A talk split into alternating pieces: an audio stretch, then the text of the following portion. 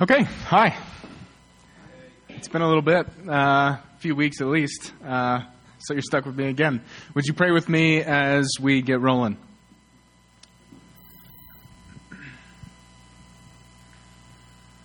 Father, thank you for this night.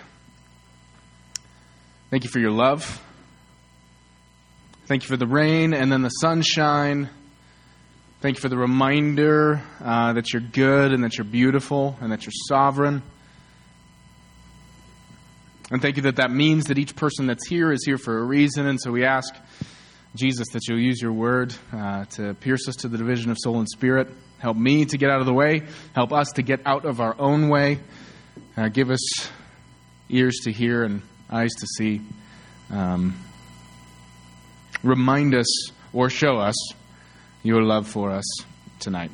In Jesus' name we pray, amen.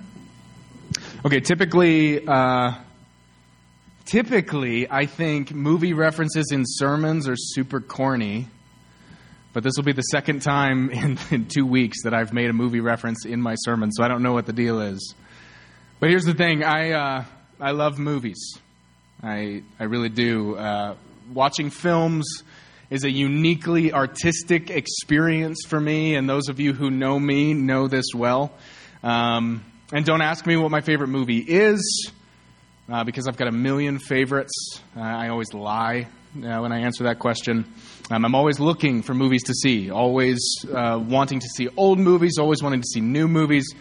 Doesn't matter. Uh, I like movies. And I'm, I, incidentally, I do the same thing with music. I'm always looking for new music to listen to. Um, I love to watch movies, and I love to think through movies, and I love to talk through movies with friends of mine. Um, and everybody that enters into watching a film enters into it with either known or unknown priorities.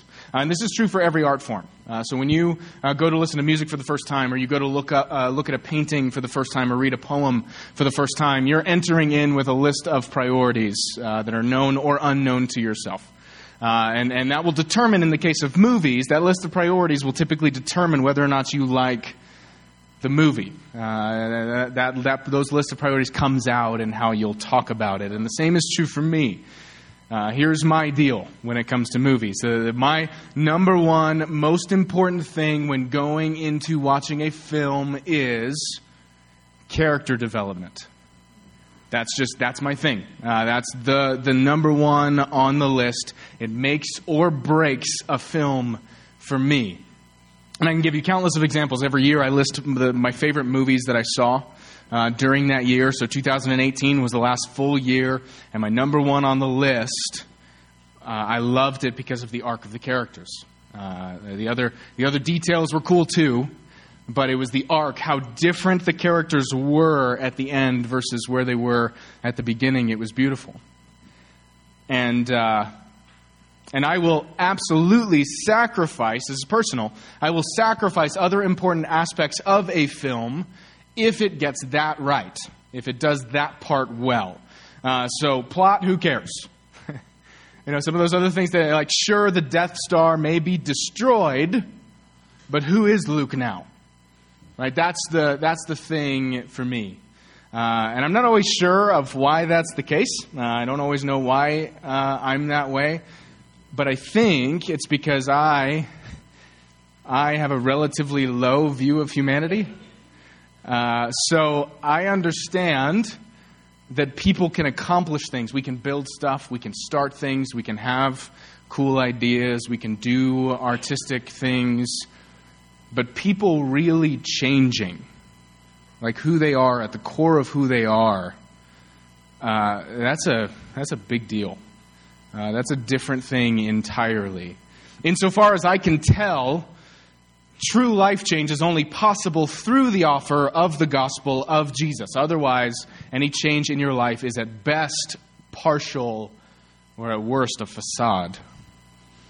Um, so in light of that, I'm going to use that in a second. You guys have been going through this overview of Scripture. I preached uh, a little while back on the Ten Commandments in the midst of this series. And and the whole point, the goal of this sermon series is to see how the overarching theme of Scripture, if you look at it from a big picture, if you look at the whole Bible, What's it doing? And it's pointing to Jesus. The, the, the, the whole of Scripture is ultimately pointing to Jesus. And so tonight we get to jump back in. And I'm excited. Uh, tonight's text is a narrative. It's a story, and it's really interesting for a host of reasons. Uh, and I'm going to do something a little bit different than what I normally do with my sermons. Normally with my sermons, if you heard me preach at my other church just last week, there was a little chunk of verses, and there were three points immediately out of the flow of thought that were in those verses. But tonight, I want to do a character study. I want to uh, look at the individual significant characters in this text and think through what happened to them. So in, in light of my love for character development, and in light of, same with writing, I've worked on several projects that start with character maps. I want to look at these characters and see, who are they?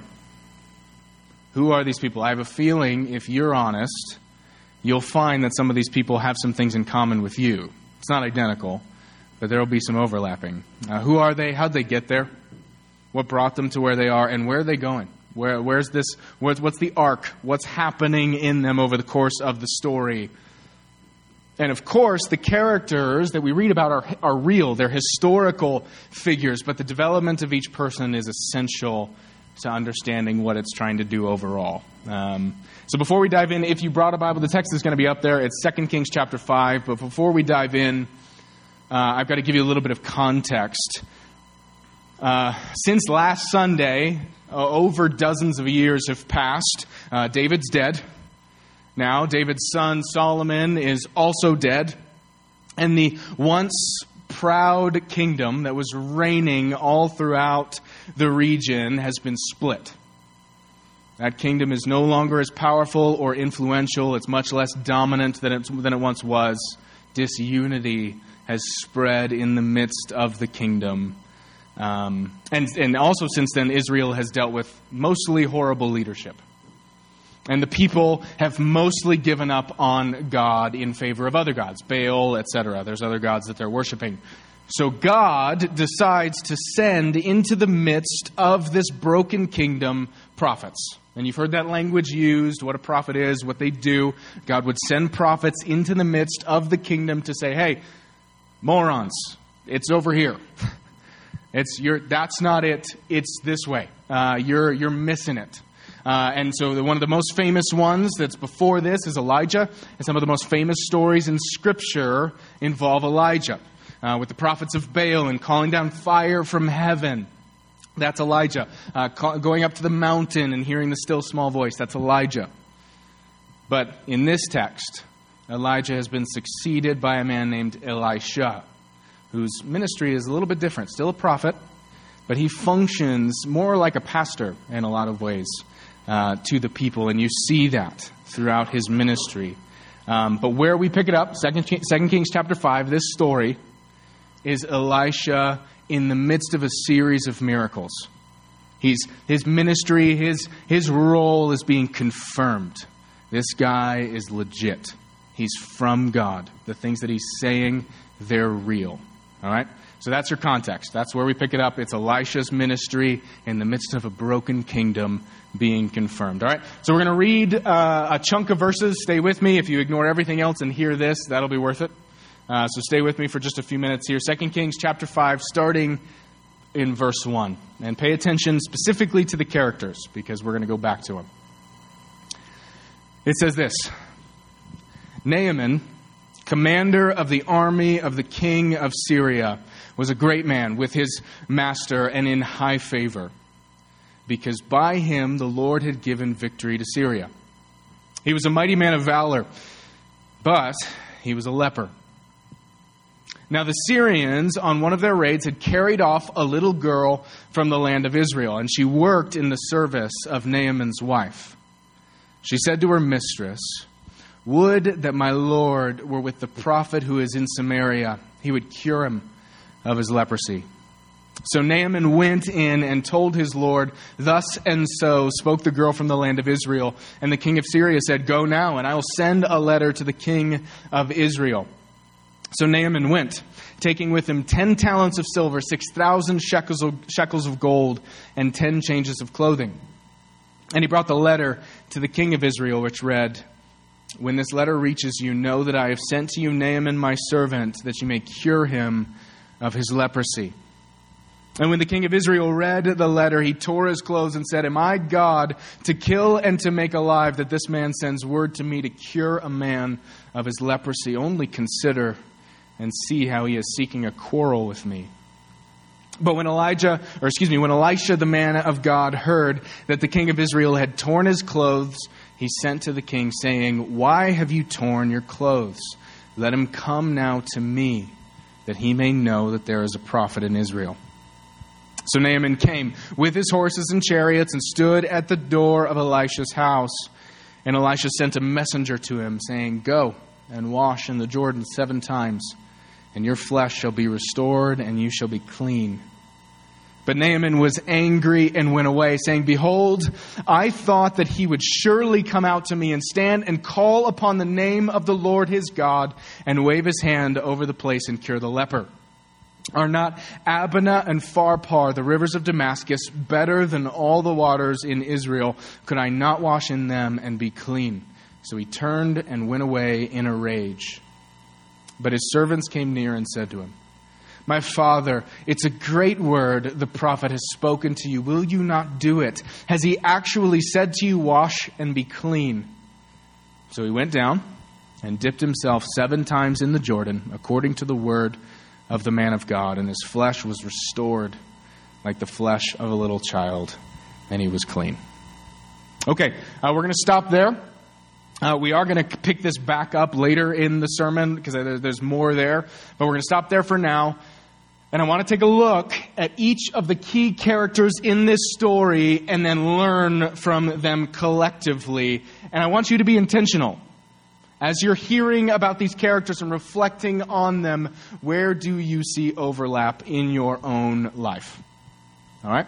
First, let's take a look at the main character, Naaman.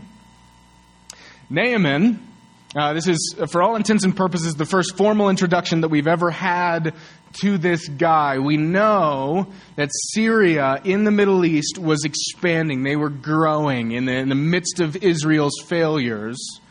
Syria was starting to uh, have success, and Naaman was integral to that success. As you can see from that first verse, he is a high-ranking military official in their army. He's been instrumental in the growing power of that nation, and the king of Syria knows it. They're friends to some extent. At worst, they're business business associates. But they very, they may very well be friends. They they need one another. We know he's talented, and he is of high regard in that uh, in that arena, in the military and in Syria. But we also learn something in verse one about God. We learn something very specific about God. If you look back at the text, it says that by him, by Naaman, the Lord had given victory to Syria. And that's a fascinating statement, because what that's communicating is God, this God, the God of the Bible, the God of Israel, is sovereign over all things. Up to this point in history, God's people are represented by a geopolitical state, by the people of Israel, by the people of God. And we know from this sermon series, I was part of it, I did one of them, we know that God's been at work in the midst of Israel. He's been doing big, beautiful things, communicating his love to his people of Israel. And we could point to countless stories of that. But here, in Second Kings five, verse one, we see plain as day that God, this same God, is also at work in and through Syria. And that's interesting. It's not entirely the same as the way he's at work in Israel, but we see it. It says that God is the one that allowed Syria to use Naaman's gifts to see victory after victory. So we see that God is sovereign, which just means that he possesses power. He possesses the power to bring about the things he wants to accomplish. So same with any monarch all the way to this day. Any uh, any governmental ultimate leader has sovereignty. They've got the power and the position to bring about the things that they want. God has ultimate sovereignty. He's got the position and the power to bring about that which he wants. And we see his sovereignty at work in a couple of different ways. He's allowing a nation other than Israel, other than the people who are supposed to be deliberately worshiping him, he allows another nation to have success militarily and economically. And that's fascinating.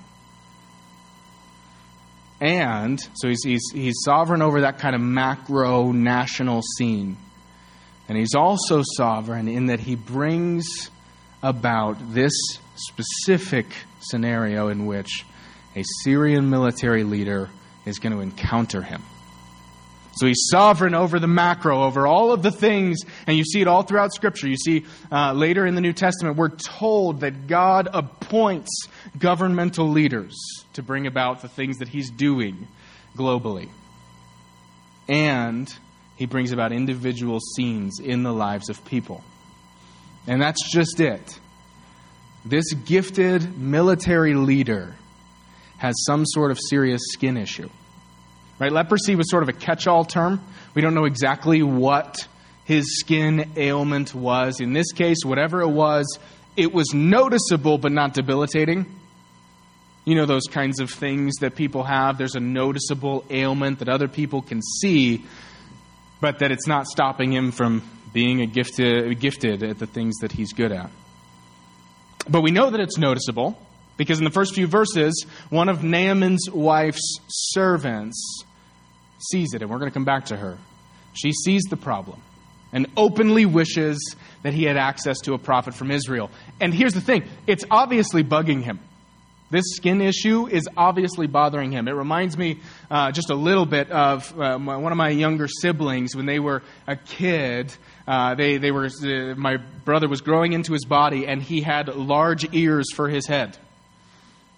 And people used to make fun of him for it.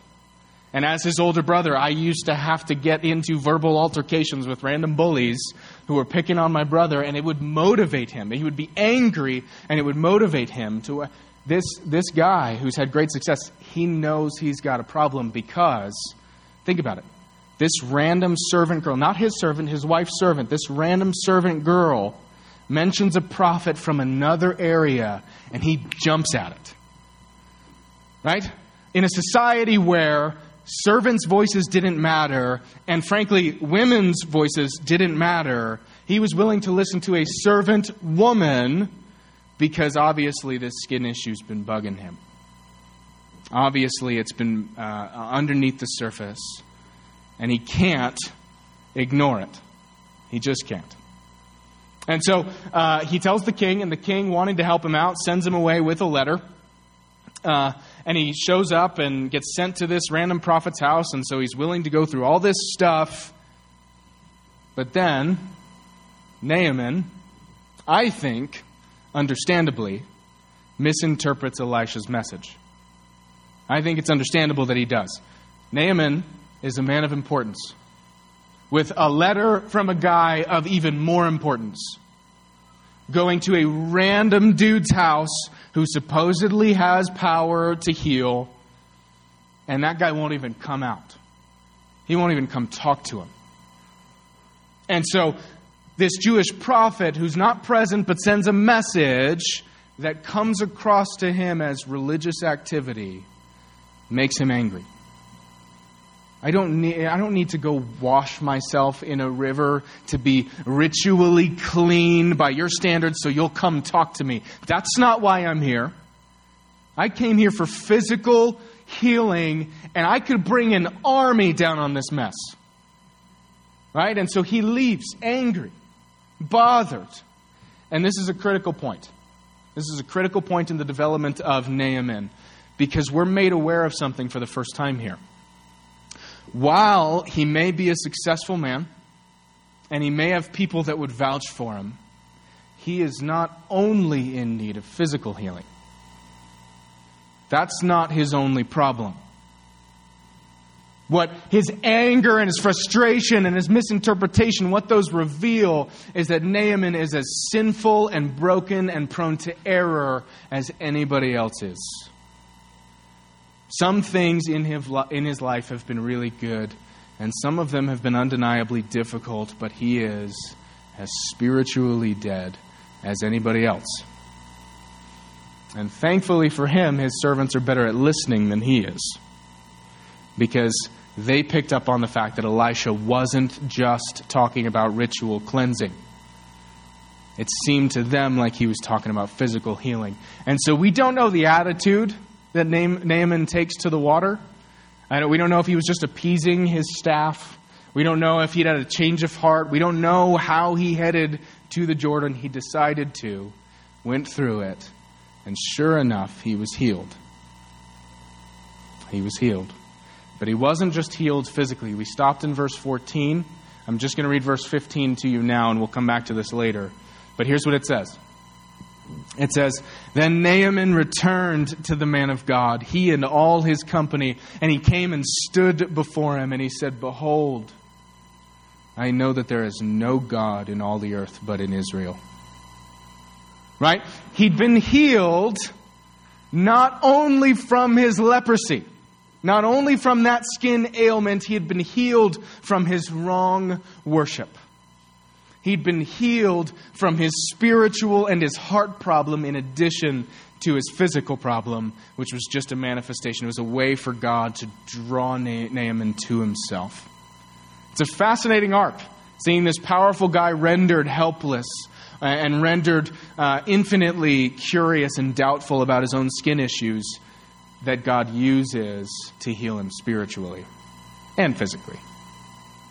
Okay, we'll stop with Naaman for now. Let's look back just for a minute and look at the real hero of this story, the servant girl.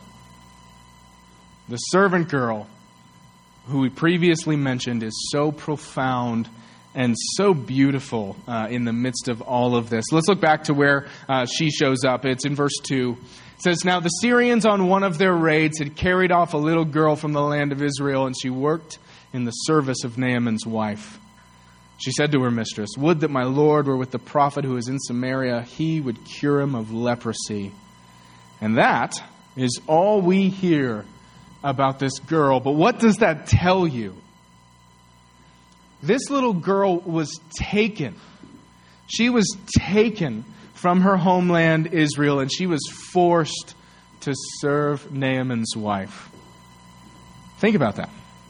Just spend a little bit of time in that space. She is captive. She is away from her family. She's away from her home. And she has been forced into service. And admittedly, there's probably worse gigs in terms of service. She's serving the wife of a high-ranking official. There's probably worse gigs in the Middle Eastern world at that time. But she's been forced there against her will. And yet, what do we learn about her character in just two verses? Number one, she's humble. She's not using these issues. She's not using these doubts to lash out. She's selfless. No words about herself in the midst of this. Only words about the people she's serving. She's compassionate and loving. She sees that this bothers her master's husband, and she's she knows something. And so you see the, the other thing. She's proactive. She doesn't keep that internally. She doesn't hold that grudge and say, no, no, no, I'm not going to tell them this. It would help him. I don't want to help him. She's proactive.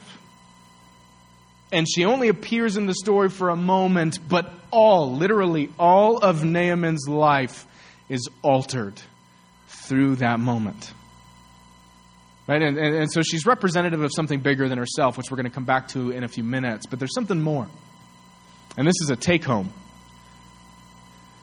In God's sovereignty, this girl and me and you, this girl was in people's lives, and people were in her life for a reason. For a reason. And you, uh, it's it's said very plainly in the book of Acts Um, we learn this. It says, "And God made from one man every nation of mankind to live on the face of the earth, having determined allotted periods and the boundaries of their dwelling place, that they should seek God and perhaps feel their way toward Him." This servant girl being in this place, in this moment, and being willing to speak the truth in love was not only the difference between leprosy and clear skin. It was also the difference between spiritual death and spiritual eternal life. So that moment and this girl are reminders that you, you, you are here right now for a reason. And not even just in this church, but like wherever you live. You're there. For wherever you work, you're there for this reason. So if you're a Christian, that's why God takes you where He takes you. He is using you as an extension of Him for the kingdom to draw people to Himself. That's what He's doing through you. And if you're not a Christian, if you're not a Christian, then the Christians in your life are there because God loves you and He wants you and He's wooing you to Himself through those people. That's how this works. And that's just part of what this girl is representative of. Let's keep moving. I'm taking too long. Who else was consequential in this story? I want to talk about the kings just for a minute, just for a quick minute. Both the king of Syria and the king of Israel make appearances in the story. And what do we see from them? We see... We see that they both, both kings, totally miss what's going on. They both don't see it. The king of Syria wants to help his friend, which is admirable. He wants to help his buddy, but in his mind, the issue really is about leprosy, that this is my buddy, he's got this skin issue, it bugs him, I want, if there's an opportunity for him to get healed, I want to see that happen. Misses what's really going on. The king of Israel is so concerned about this letter, so concerned about the oncoming conflict, that he has no idea what to do with Naaman, Naaman or the letter. Um, and he just enters into weeping, mourning. Oh no, this this is this is ultimately a threat. It's a hidden threat. But the point is, here's the point for you and me. The point from the kings is that it's not really difficult. It is not difficult to miss what God is doing in your life and in the lives of others. It's not hard. Two easy ways to do it. Uh, just from these kings. There's two easy ways to do it. The first one, to not understand Christian spirituality. If you don't understand Christ and the way that He's at work in the world, then even if you've got a spiritual inkling and inclination, you're going to miss what God's really doing. You're not going to be able to see it. You don't have the disposition for it. If you don't have the Holy Spirit living in you, you're going to miss it. Number one. Number two is the king of Israel. If you're self-focused. If your orientation in your thought life is toward yourself and the two inches in front of your face and what's happening in your immediate surroundings, then you will miss what God is actually trying to do through you and in the lives of people around you. All right, both of these kings miss it. And let's be sympathetic, because these guys were kings. Their lives were way busier and more complicated than any of ours. But they still did miss it. They didn't see what was really happening. A couple more characters I want to hit. Uh, arguably the most mysterious character in the story uh, is the one that the story is actually making a point about thematically. And that's Elisha. Uh, remember, it's in the it's in, this story's in the midst of a series of stories. If you read just a couple paragraphs before Second Kings five, you'll see that Elisha raises somebody from the dead. Right? So it's in the midst of a series of stories.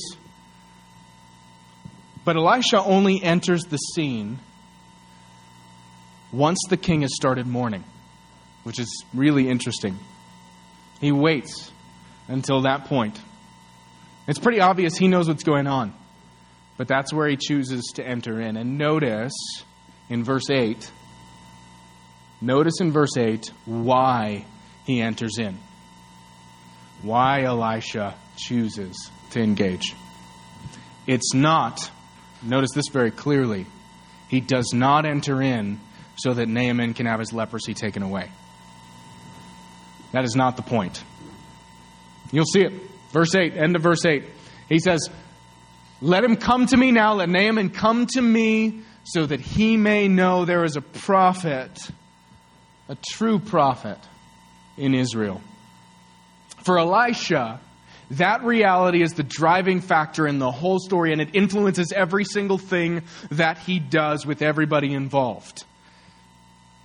And that point is, he wants this guy and everyone to know that there is one true God, and that he, being Elisha, is that God's servant. Right? So you see it. First, he doesn't even make an appearance when Naaman shows up. And we don't technically know why, but I can't help think it was to separate Naaman's understanding of healing from Elisha. To separate it. And you see it in Naaman's response. He's like, I want this prophet to come down here and wave his hands and heal me. And yet Naaman never shows up. He's, or excuse me, Elisha never shows up. He stays up in his house, separating the healing from him entirely. Second, he's deliberately ambiguous. He uses pretty specifically religious language. Go uh, wash yourself seven times in the Jordan River and, and you'll receive what you're looking for. And to Naaman, that comes across as religious language, and he has to humble himself. Maybe that is what it, maybe that is all it is. And yet I'm willing to go try it. And then third, you see it a little bit later, he flatly refuses. Elisha refuses to receive any payment because the work wasn't his. He didn't do it. God did it. So all of Elisha's actions and all of his statements, they confirm the work that God is doing in this Syrian general. He understands, Elisha understands who really healed him. And then Naaman learns it as well. All right? One more character. Last one. Last one, and we'll wrap this thing up.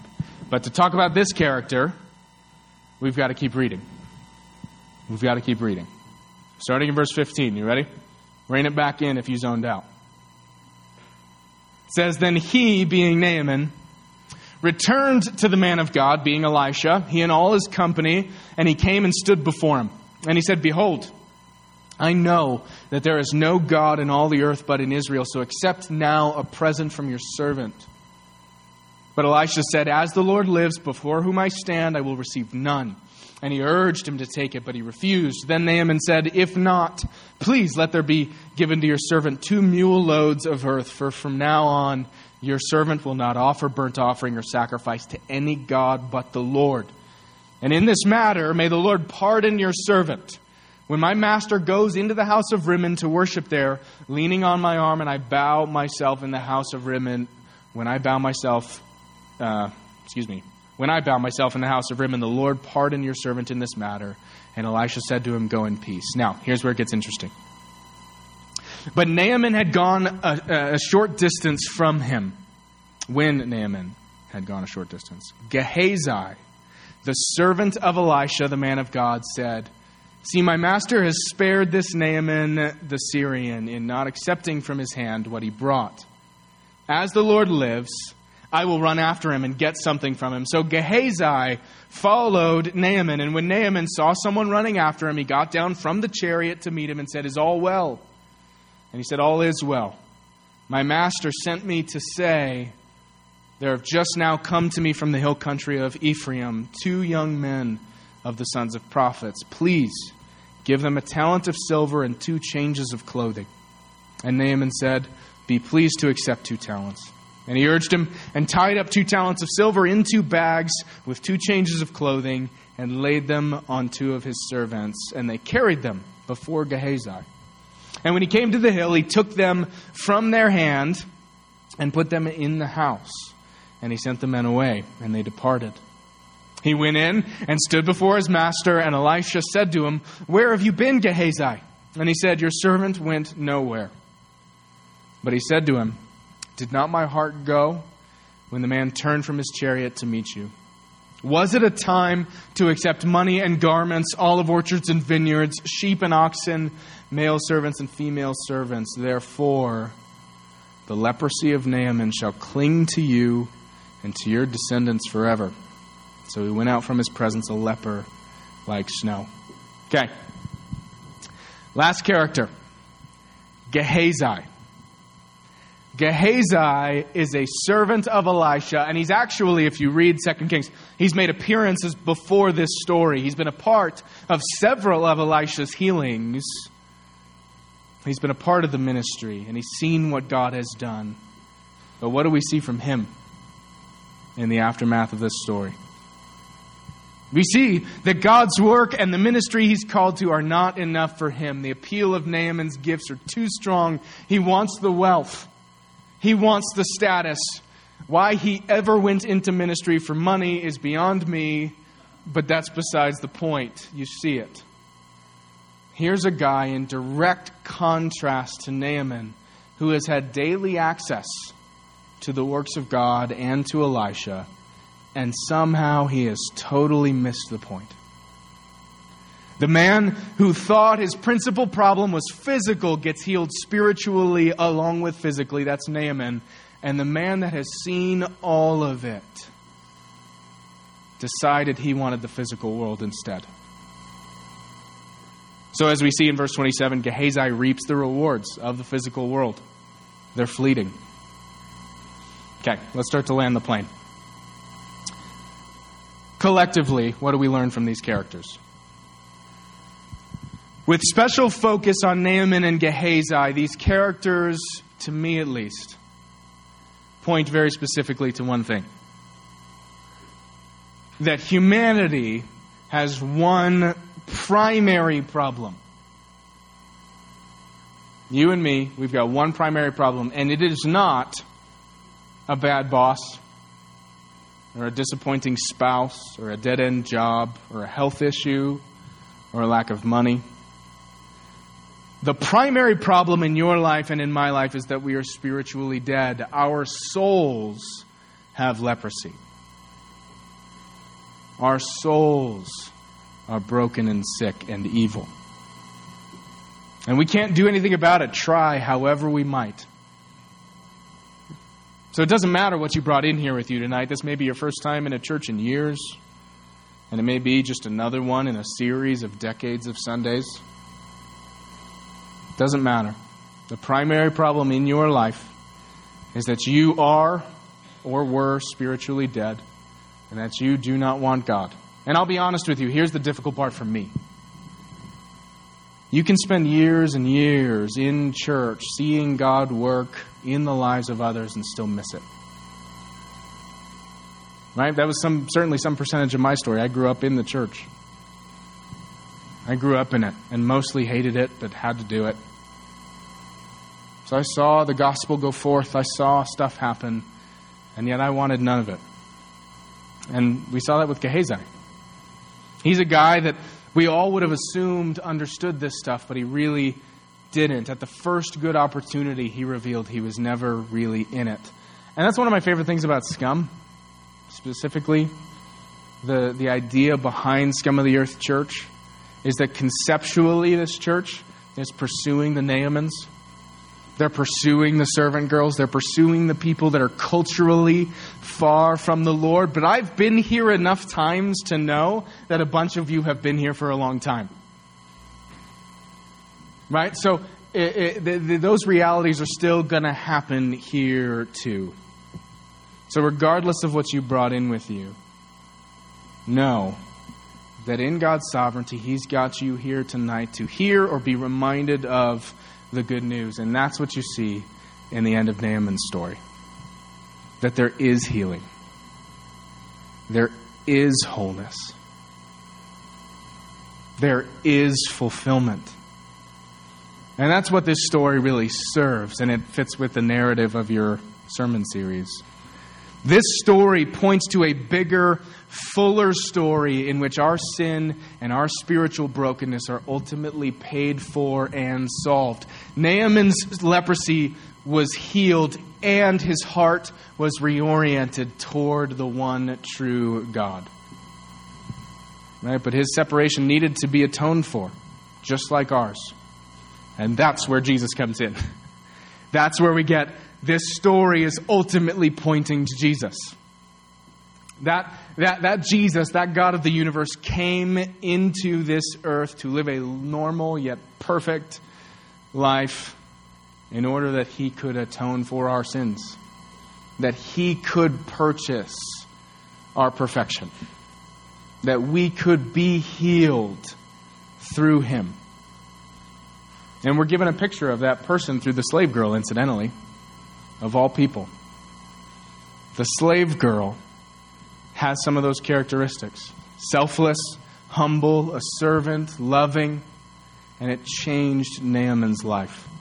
On a small level, that's a picture of Jesus, who came lovingly for you because he wanted you and he purchased your healing on the cross.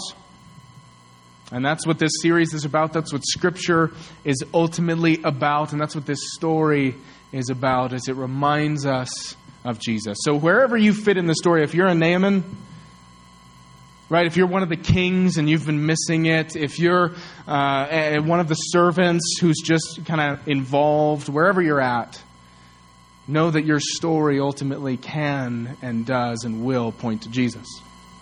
And that's why you're here tonight. All right, so let's continue uh, this service. Let's continue to worship him together. I'm going to pray, um, and we'll uh, we'll keep this thing moving. Father, thank you. Thank you that you're honest with us. Uh, thank you that you love us. And thank you that you want us. We may be coming in bruised and hurt. We may be coming in confident and loud. But you want each one of us, and you were willing, you were willing to come and live a perfect life and die the death that we deserved so that you could have us, so that you could heal us. Thank you for that reminder. We ask that you'll grant that here tonight, that in a fresh way we will leave healed, or for the first time that we'll give ourselves over to it. Thank you, Jesus. It's in your name we pray. Amen.